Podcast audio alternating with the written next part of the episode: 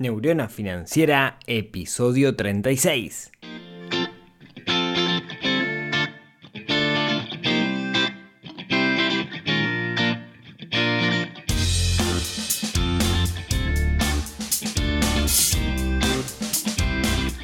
Bienvenidos al podcast de Neurona Financiera, donde hablamos de finanzas personales, donde hablamos de inversión, donde intentamos dominar el sutil arte del dinero.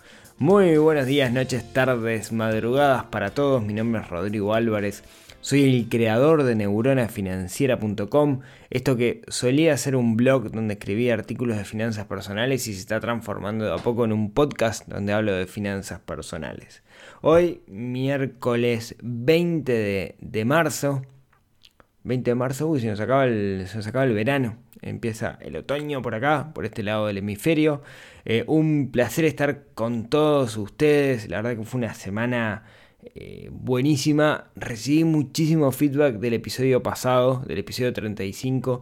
Gente que me contaba que había hecho el ejercicio, los que no lo escucharon se los recomiendo. Básicamente contaba un ejercicio que hacemos en los cursos, que es intentar Mm, de alguna manera intentar ver de dónde vienen nuestros baches o el origen de nuestras, nuestros problemas con respecto al dinero, o no problemas, digamos, sino nuestra concepción con respecto al dinero.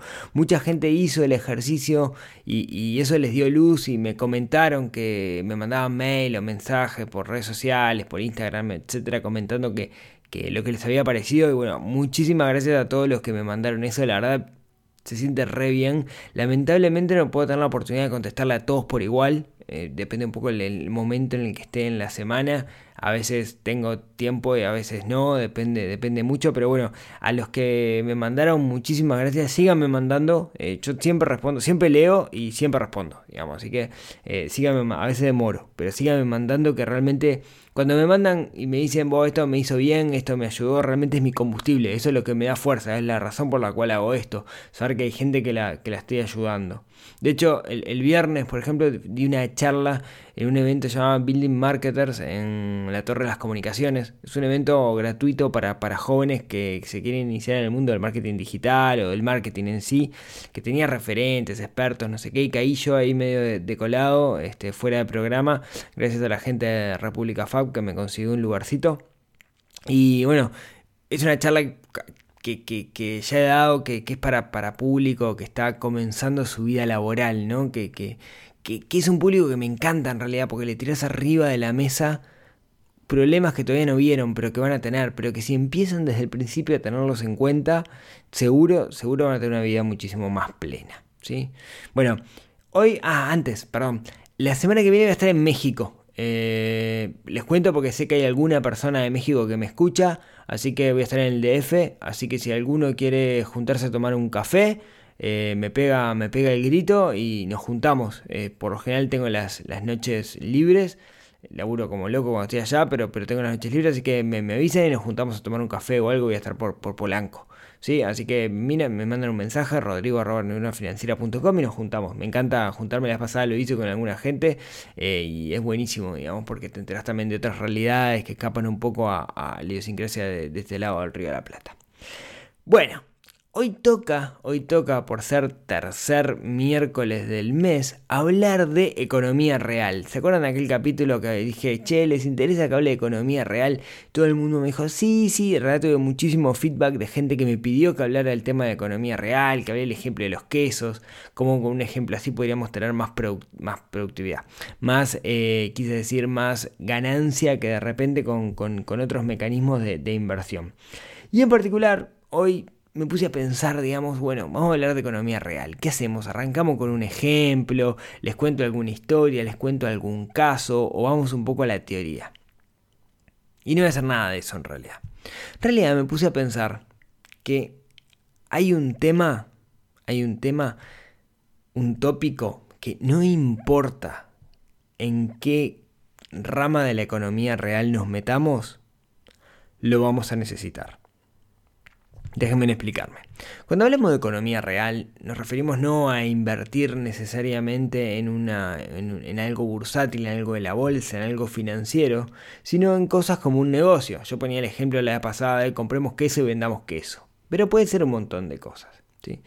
a ver, básicamente, como resumiendo, las formas en las que yo puedo ganar valor en, en economía real con un negocio pueden ser comprar algo y venderlo más caro.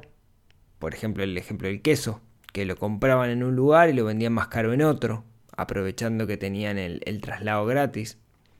Puede ser también comprar algo, fraccionarlo y venderlo más chico, cosa que hacen mucho los feriantes a veces, que compran eh, cosas a granel y después venden, las venden fraccionadas. Puede ser también comprar algo y alquilarlo. ¿No? No sé, tengo un amigo, por ejemplo, que, que, es profesor de Zumba y el tipo se compró un parlante, unas luces como para armar unos, unos mega espectáculos. Y claro, no hace todos los fines de semana mm, zumbatones, se llaman así, les juro. Entonces, ¿qué hace? Las alquila, ¿no? Y tiene una ganancia por, por eso.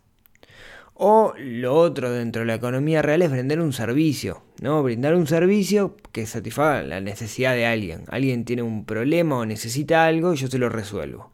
No sé, por ejemplo, yo soy eh, un experto, no sé, escritor y le escribo a alguien que tiene muy buenas ideas pero no se le ocurre cómo armarlas para, escribir, por ejemplo, ¿no? O no sé, o, puede ser el caso particular. Eh, alguien tiene problemas eh, con sus finanzas y, me llaman a mí y yo le hago una consultoría y, charlamos un poco y, vemos si, le puedo aportar valor o no le puedo aportar valor y cobro por tiempo, digamos, ¿no? ¿Se acuerdan que lo que hablamos en la economía real, que lo que requerían justamente era nuestro tiempo? Uno podría decir, bueno, está, ¿sabes qué, Rodrigo? Pero en realidad yo no tengo tiempo de hacer todo esto. La verdad, si tengo que meter tiempo y no tengo tiempo, no hay forma de hacerlo. Pero, pero muchas veces muchas veces lo que podemos hacer es asociarnos. Por ejemplo, y ya le voy a contar esto bien porque es algo que estoy haciendo en este momento. Yo, por ejemplo, hay alguien que tiene un negocio que le va bien, pero yo tengo habilidades que creo que le puedo aportar valor. Entonces me asocio, ¿sí? ya sea comprando una parte de ese negocio o, poniendo trabajo, y después me llevo parte de la rentabilidad que obtiene ese negocio. Por ejemplo, yo soy bueno en gestión, hay un negocio que es muy bueno yo entiendo que es muy bueno, pero que le falta gestión, le aplico gestión, el negocio crece y yo me llevo parte de la ganancia. Entonces no siempre tengo que empezar desde cero, sino que sirve asociarse. Es todo un tema ese y les prometo que más adelante vamos a hablar si es que les interesa, porque el tema de los socios, asociarse, pero es un, un gran tema. Bueno, ahora, lo que quería hablar hoy, ¿sí? lo que quería hablar es que no importa cuál de esas ramas de la economía real nos metamos. No importa cuál sea, si sea comprar, vender, comprar, alquilar, ofrecer servicios o, asociarme con alguien que ya haga alguna de estas tres cosas. Lo que voy a necesitar en algún momento, siempre, pero siempre, pero siempre, es vender. ¿Y saben qué? Lo primero que tenemos que hacer para vender es cambiar nuestra mentalidad con respecto a la venta. ¿Por qué digo esto? Porque tenemos la concepción del vendedor, que es el chanta que vende autos usados, que te quiere vender un auto hecho pelota convenciéndote que es un 0 kilómetro vintage. ¿sí? Hoy tenemos la concepción, y esto es, un experimento que, que, yo he hecho muchas veces, si yo le pregunto a un grupo de personas qué es lo primero que le viene a la cabeza cuando piensan en un vendedor, lo que van a decir siempre son cosas que no son del todo buenas. Piénsenlo, piénsenlo ustedes, digamos, ¿no? Eh, acá déjenme, contarles algo que, quizás les aporte valor, ¿no? Yo, mi trabajo hoy por hoy es dentro de un área comercial. Yo no soy un vendedor, pero trabajo en áreas comerciales, trabajo con vendedores y formo vendedores. Y saben que en el fondo soy un vendedor. Y lo que les quiero contar hoy es que en el fondo todos somos vendedores, nos guste o no. Miren, déjenme contarles una historia.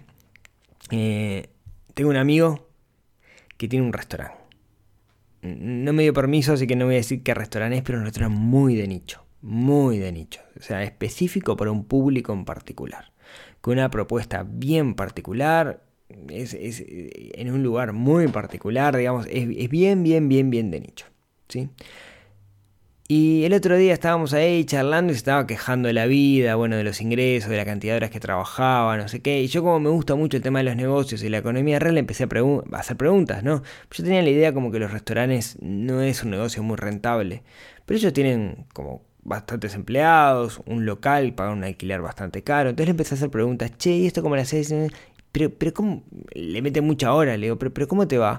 Eh, más o menos, no sé qué. Entonces, ahí me puse un poquito el rol consultorio. Bueno, pero contame, eh, eh, ¿abrís de mañana o de noche? No, solo de mañana. ¿Y cuántas, cuántas mesas tenés? Tantas. ¿Y cuál es la...? Bueno, tendré un 60, 70%, no sé qué. ¿Y delivery? Sí, bueno, lo que pasa es que es complicado y no sé qué, no sé cuánto. digo, pero entonces lo que te falta, me parece, digo, a mi amigo, es salir a vender. Pa, no, a mí eso no me gusta. A mí salir por ahí a, vender y vender se transforma en una mala palabra, ¿no? O sea, yo le digo vendedor y lo que se viene a la mente es un chanta, alguien que hace todo el tiempo chistes ofensivos, que es extrovertido, que manipula, ¿no? y que intenta en realidad hacer cosas que, que de alguna manera van en contra a largo plazo. ¿sí? Podemos decir, el vendedor o el mal vendedor, vamos a empezar a, referirnos bien a él, en realidad es alguien que tiene relaciones a corto plazo y que no le importan las relaciones a largo plazo. ¿sí? Y, bueno, eso es lo que le pasó a mi amigo. ¿no? Entonces mi amigo no hace nada para vender, tiene un local, tiene un producto que es increíble, pero no, sale a decir, che, tengo este producto, no hace absolutamente nada. Ahora vamos a ver qué haría yo si fuera mi amigo, ¿no? Pero en realidad lo que les quiero transmitir es que así como es re importante nuestro mindset o nuestra mentalidad con respecto al dinero, es re importante nuestra mentalidad con respecto a la venta. Si nosotros pensamos que la venta es algo malo, que es algo manipulador, algo donde yo de cierta forma llevo a la gente a lugares donde la gente no quiere estar, porque a mí me pasó que algún vendedor me hizo eso, entonces pienso que los vendedores son así, voy errado. Vender, yo siempre voy a necesitar vender, ya sea en economía real o si soy asalariado, yo me tengo que vender internamente yo. Yo tengo que vender mi trabajo, tengo que vender lo que hago. ¿sí? Ahora, ¿eso quiere decir manipular? No, no quiere decir manipular. ¿sí? A mí la mejor definición de venta, y miren que he estudiado mucho, hice posgrados de ventas, cosas por el estilo, ya les digo, mi laburo hoy es educar eh, equipos comerciales, ¿sí? lo he hecho en, todo el mundo, ¿sí? lo hice el año pasado en Dubái, en México, en donde sea, hay equipos comerciales, yo voy y los entreno, si los entreno en particular en un producto, cómo hacer para, para venderlo, y he hecho muchos cursos de esto y es algo que me encanta y, me apasiona. Y la mejor definición de ventas que he encontrado hasta ahora es que la venta en realidad es una conversación de cómo resolver un problema. ¿Qué, quiere decir esto? Em, el tipo que me va a vender algo en realidad te tiene una conversación de cómo resolver un problema. Sí, sí. ¿Por qué? Porque la venta en realidad es una conversación en la cual yo tengo con alguien la cual yo como vendedor intento entender cuál es su problema y si yo tengo una solución para su problema se la tengo que ofrecer. Por ejemplo, si yo tengo un gimnasio y estoy vendiendo entre comillas mi gimnasio, yo primero tengo que entender qué es lo que la otra persona quiere. No, bueno, yo tengo un problema, sobrepeso. Entonces, bueno, sí, quizás Quizás mi propuesta es una propuesta que le ayude, o quizás no, quizás necesite algo mucho más integral, que vaya con un nutricionista, etc. Pero entonces ahí es donde yo tengo que no tirarle a todo lo que camina, sino tirarle a la gente, o mejor dicho, querer venderle a la gente que está afín o que tiene un problema que yo puedo solucionar. Si no lo puedo solucionar, no es un cliente para mí. ¿Sí? Eso es lo que tenemos que tener claro. Entonces, de nuevo, la, la venta es una conversación de cómo resolver un problema. ¿sí? De hecho, yo creo que la venta no, es el fin, digamos, ¿no? Yo creo que la venta es una consecuencia, en realidad, de generar una relación de confianza con alguien. Así lo veo yo. ¿sí? Claro, no estamos hablando de la venta transaccional, ¿no? De la venta que te vende un chicle en el... En, digamos, que te vende un chicle en el kiosco. Estamos hablando de una venta compleja, ¿no? Una venta donde en realidad se tiene que generar un vínculo entre el vendedor y la persona. Y bueno, muchos de, los, de, los, de, estos negocios en realidad que, estamos hablando de la economía real, lo que buscan es generar relaciones a largo plazo. Es mucho más fácil venderle a un cliente que ya es cliente que a un cliente nuevo. ¿sí? Eso es tapa del libro de, de, los cursos de venta. Entonces, para mí, la venta es una consecuencia de una relación, de generar una relación de confianza. A ver, ¿a qué me refiero con esto? Eh, yo creo que si mi producto resuelve un problema, ¿no? Si satisface la necesidad y yo genero una relación de confianza con alguien y entiendo que ese alguien tiene ese problema, me va a terminar comprando el producto a mí. ¿Por qué? Porque confía en mí. ¿sí? Y, ahí no hay ninguna manipulación. ¿sí? ninguna manipulación. Simplemente se genera la relación de confianza y esa persona tiene un problema y yo lo puedo resolver. Miren, les pongo un ejemplo. Como saben, yo ahora estoy dando un taller de finanzas personales en Sinergia. Eh, muchos de los que están... El taller se llenó al toque. ¿sí? O sea, yo ni lo anuncié y prácticamente ya estaba lleno. ¿sí? Quedaban un par de lugares creo que en el momento que lo dije. La mayoría de los que van al taller ya me conocen la mayoría, no todos, pero la mayoría ya me conocen. ¿Qué, por, qué se anotaron al taller? Bueno, porque de cierta forma, por, por todo lo que yo vengo haciendo todo este tiempo, tienen una relación de confianza conmigo. Saben que yo soy sincero.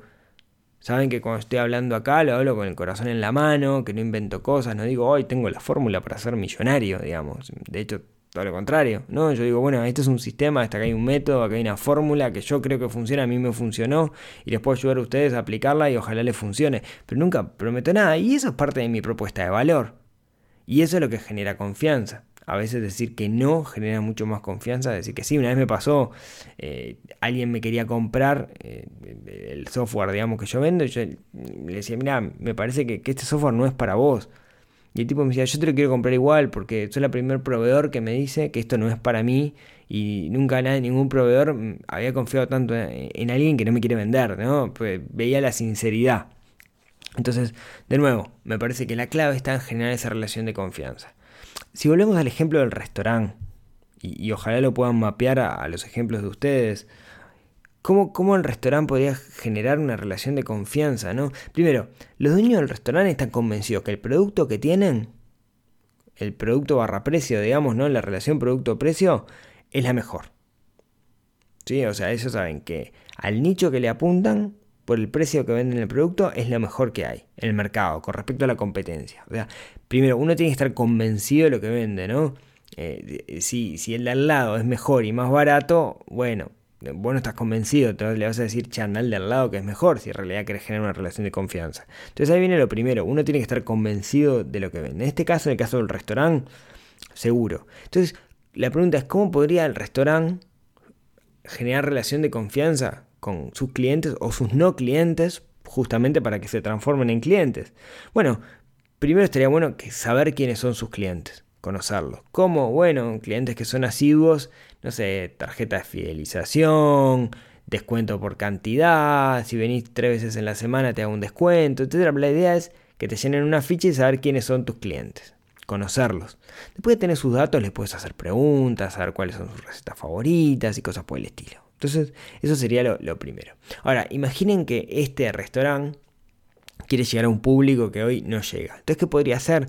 Bueno, por ejemplo, empezar a contar cosas. ¿sí? Podría contar la historia de cómo este restaurante surgió. Digamos que si un emprendimiento tiene una historia detrás, hace que tenga mucho más valor. Recuerden que nosotros los seres humanos estamos seteados para aprender escuchando historias. Entonces nuestro cerebro le gustan mucho más las historias que los datos eh, fácticos, digamos, ¿no? O sea, los, datos en los cuales yo te digo, eh, abrió en 1915. Y no, en realidad me gustaría más decirte, se conocieron en una placita y tomaron la decisión de abrir un restaurante. Entonces te cuento la historia y nuestro cerebro lo recuerda, nos gusta más eso. Por eso de niños nosotros estamos acostumbrados a, escuchar historias, digamos, porque es la forma que tenemos de aprender.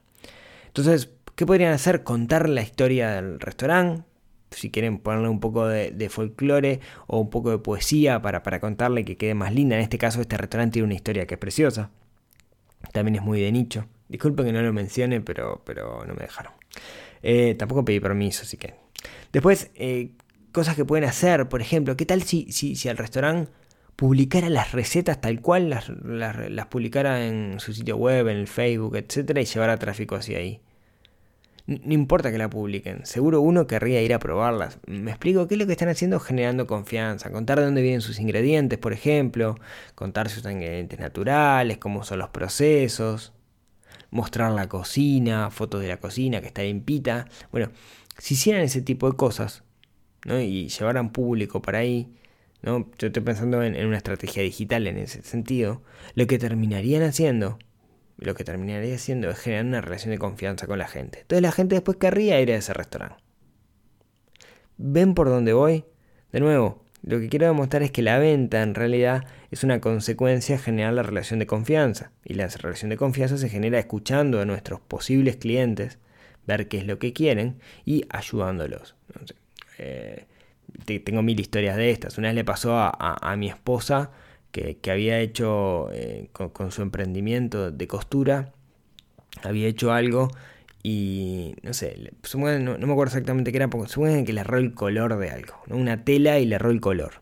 Entonces la clienta llamó súper enojada, ¿no? La llamó y, ah, no, que no sé qué, no sé cuánto, que tenés razón, eh, devolvémela que te la cambio. Entonces se la devolvió cambió el color por el color que era, ¿sí? la descosió, la armó de nuevo, hizo otra, no, no me acuerdo, una mochila me parece que era, y después, eh, como sabía que tenía un bebé, le regaló, mm, creo que eran portachupetes o, o algo similar. Y la tipa, la clienta, quedó súper fidelizada, ¿no? Porque venía enojada y del otro lado se aceptó el enojo, se comprendió, se pidió disculpas y se hizo un retruco, ¿no? O sea, te lo devuelvo mejorado y además te doy un regalo por, por el error. O sea, ¿y qué pasó? Bueno, es una clienta que hasta el día de hoy pide cosas. porque se generó la relación de confianza? Entonces, de nuevo, un vendedor, un buen vendedor, lo que yo llamo un buen vendedor, en realidad lo que busca es eso, es generar relaciones de confianza. Entonces, cualquiera sea el, el, ejemplo o cualquiera sea la idea de economía real que vayamos a hablar nosotros o que quieran probar ustedes el día de mañana, seguramente necesite pasar por la venta. Ah, sepamos que la venta es necesaria, sepamos que la venta es natural y que se hace el principio de los tiempos y que no es manipulación. Nuestra visión de que la venta es manipulación es equivocada. Si yo tengo un producto que soluciona el problema, yo sé que soluciona el problema, ¿por qué no ofrecértelo? ¿Sí? ¿Hay alguien que lo hace mejor y más barato? Bueno, capaz que estoy muy caro, sí, entonces ahí le, le tengo que robar. Pero si no, si no, no sé, la, propuesta de valor, por ejemplo, de, mi esposa era mochilas para bebés hechas mm, a mano, ¿sí? Eh, y ahí estaba un poco la, propuesta de valor, ¿no? Que estaban, que estaban hechas, hechas a mano. Había algunas que eran más baratas, pero no eran hechas a mano. Entonces, ahí es donde viene la propuesta de valor y el nicho. No quiere decir que tengamos que ser el más barato del mercado, al contrario, digamos, nunca recomiendo competir por precio porque ahí los márgenes bajan y ya deja de ser negocio, sino que deberíamos tener una propuesta de valor que sea clara, que tenga un nicho claro y que la gente pague por ello. En este caso era hechas a mano, ¿sí? con diseños personalizados. Pero bueno, me, me, fui un poco de tema. Entonces, sepamos, sepamos entonces que el producto que yo tengo resuelve ese problema o esa necesidad y que venderlo no es manipular. Eso es lo que tenemos que tener súper, súper claro. La venta no es manipulación. Si quieren leer al respecto de esto, hay un libro de Dan Pink que se llama em, eh, Vender es humano, sería la traducción en, español. Yo lo, tengo en inglés, creo que es Selling is to Human. Eh, está buenísimo el libro, básicamente lo que dice es, ¿sabes qué? Vender en realidad no se trata de manipular, sino se trata de ser buenas personas. Ah, entonces los grandes vendedores no son los grandes manipuladores que tienen relaciones a corto plazo, sino que son aquellos que construyen relaciones a largo plazo. Así que los invito a eso, ¿sí? los invito a reflexionar sobre, la venta porque cualquier cosa que vayamos a hacer de economía real puede fracasar si no tengo en cuenta el concepto de la venta. Puedo tener el mejor producto del universo, pero si hago mal la parte de la venta, seguro voy a fracasar. Entonces, pensemos de nuevo, no, la venta es algo necesario y no lo veamos como que es manipulación, sino que todo lo contrario. Esto es lo que quería contarles hoy. Espero que, les aporte. Eh, puedo hablar días de, tema ventas, que es una de las cosas que, me especializo bajo perfil, pero es una de las cosas que, me especializo.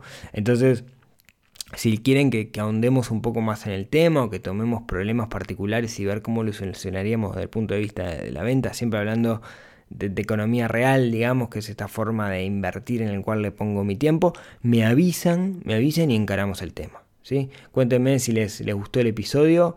Eh, como siempre, muchísimas gracias por haberme escuchado hasta acá. Muchas gracias a todos los que Em, me pusieron estrellitas en, iTunes. Ayer me fijé a 95 estrellitas. Así que tengo mucha, mucha ansiedad porque estoy cerca de llegar a los 100, que es como un hito llegar a 100 estrellitas en, iTunes. Si quieren les dejo el link en la del programa por si quieren votar, no me enojo. Muchas gracias a los que me escuchan por Spotify, en particular si me escuchan por Spotify y me agregan a su biblioteca me hacen un favor enorme. Eh, si comparten estos episodios para que otras personas los escuchen, mejor aún porque esto difunde un poco el proyecto y eso me hace mucha, mucha, mucha ilusión. Así que bueno, muchísimas gracias hasta todo, a todos por haberme escuchado hasta acá. Espero que no haya quedado muy volado el, episodio. Y nos vemos, nos escuchamos como siempre el próximo miércoles nuevamente para intentar despertar esa neurona financiera que tenemos un poquito dormida en nuestra cabecita. Un gusto y nos vemos y feliz semana.